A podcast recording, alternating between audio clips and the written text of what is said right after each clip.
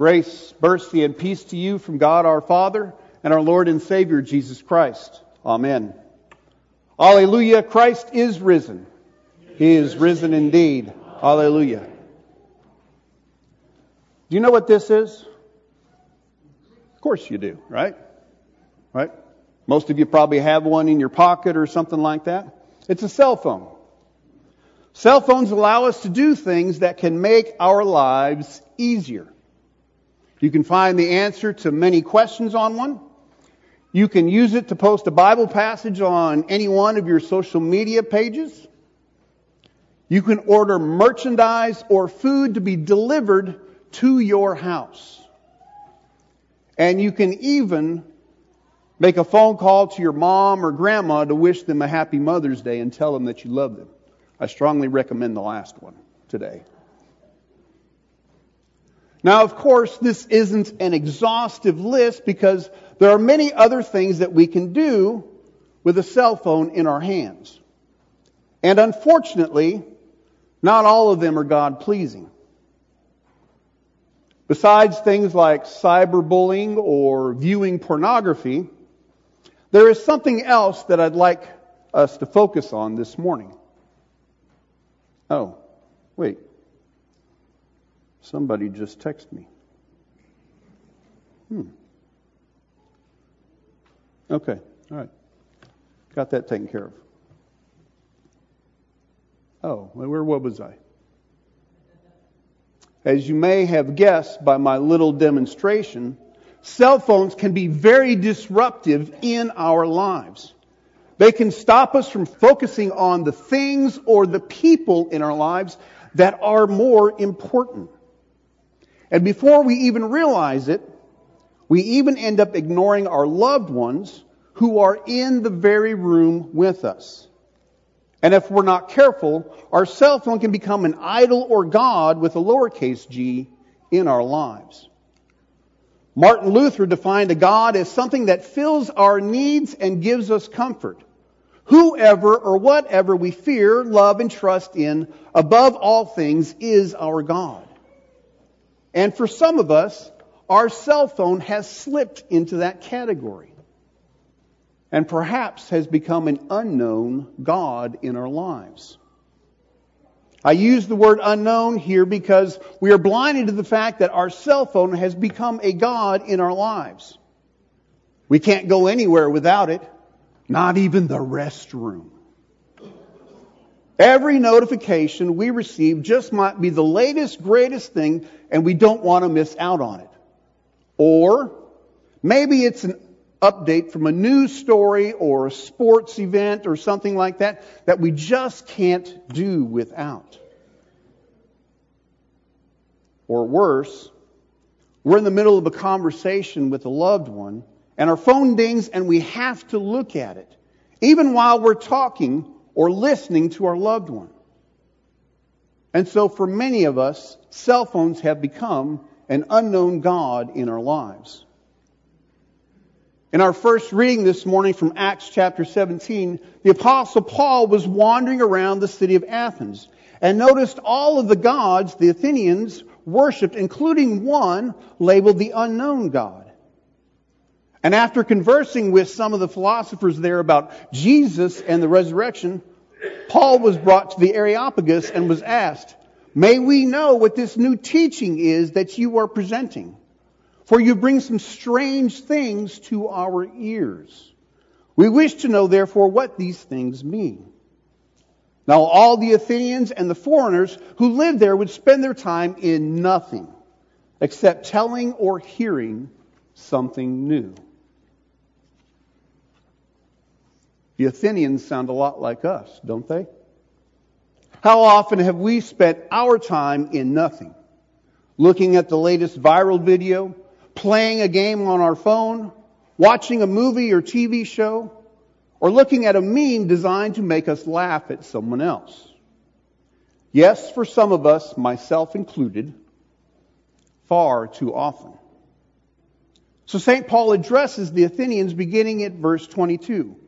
Men of Athens, I perceive that in every way you are very religious. For as I passed along and observed the objects of your worship, I found also an altar with this inscription to the unknown God. What therefore you worship as unknown, this I proclaim to you. The God who made the world and everything in it, being Lord of heaven and earth, does not live in temples made by man, nor is he served by human hands, as though he needed anything, since he himself gives to all mankind life and breath and all things.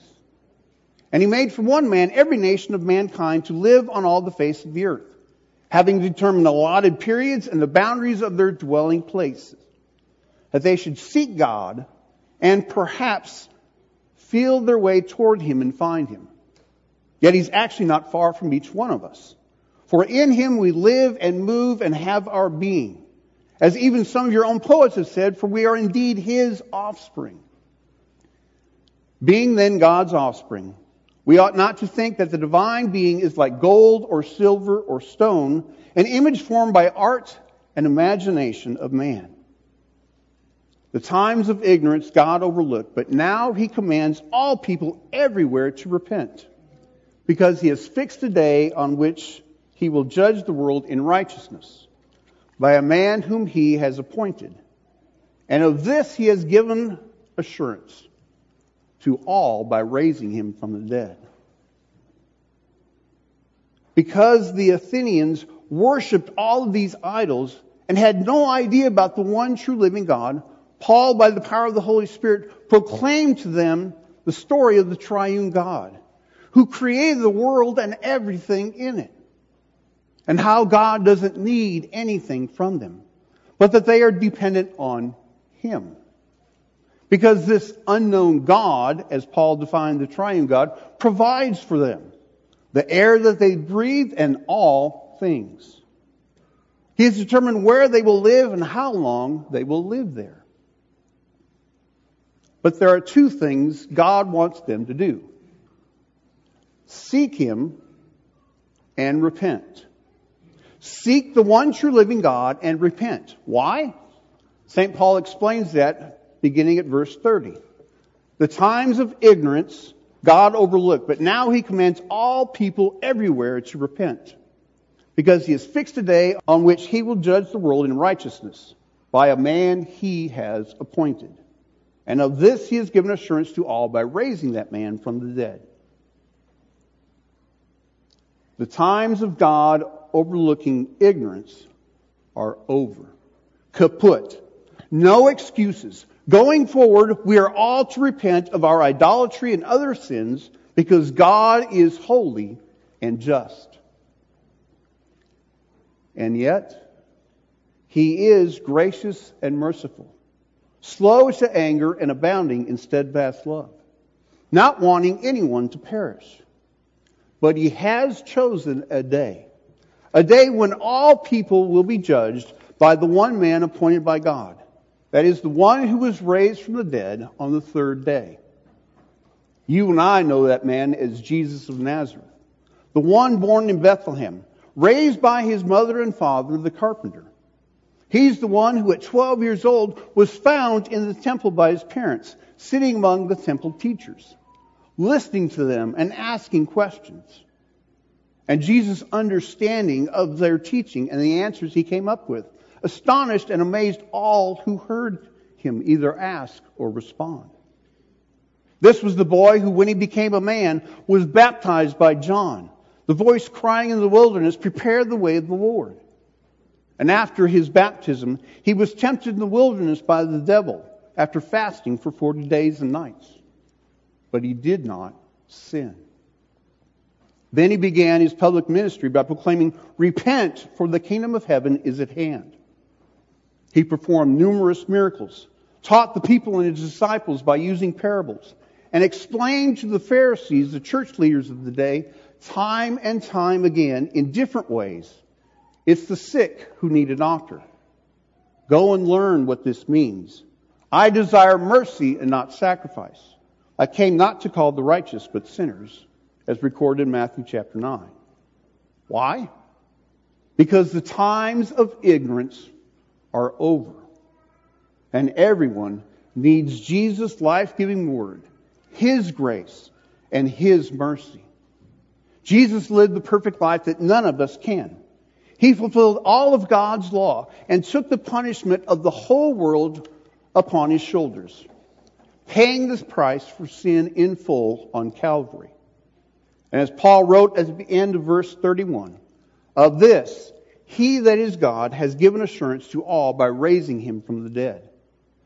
Yes, God raised Jesus of Nazareth from the dead, showing the world that his son's sacrifice stamped out sin, paid in full. But sadly, our Lord and Savior Jesus, the second person of the Trinity, seems to be more and more unknown in our world. And even now is seen by some as not worth knowing. Why?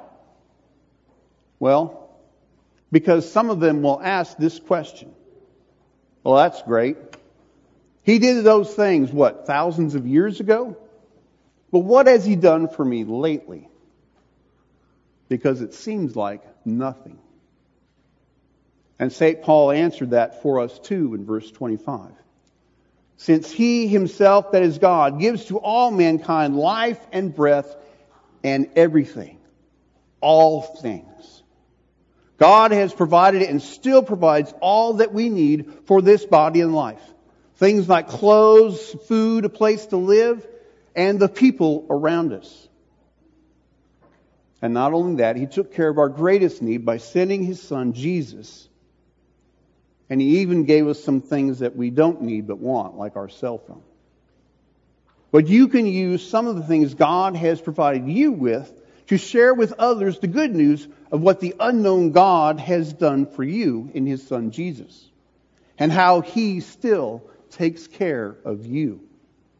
If you have a cell phone, you can post on your social media pages a Bible passage as mentioned at the beginning of the sermon. If you have access to paper, you can write a note to your neighbors, friends, family, or coworkers and leave it somewhere for them to discover. You can be as creative or imaginative as you want. But the most important thing is to let them know what God in Christ Jesus has done and continues to do for them and what He's done and continues to do for you. And if you're nervous and if you're scared about being a witness for Jesus, remember what Simon Peter wrote in our epistle reading today, beginning at verse 14. Have no fear of them, nor be troubled, but in your hearts honor Christ the Lord as holy always being prepared to make a defense to anyone who asks you for a reason for the hope that is in you. Yet do it with gentleness and respect. So write. Write or speak gently.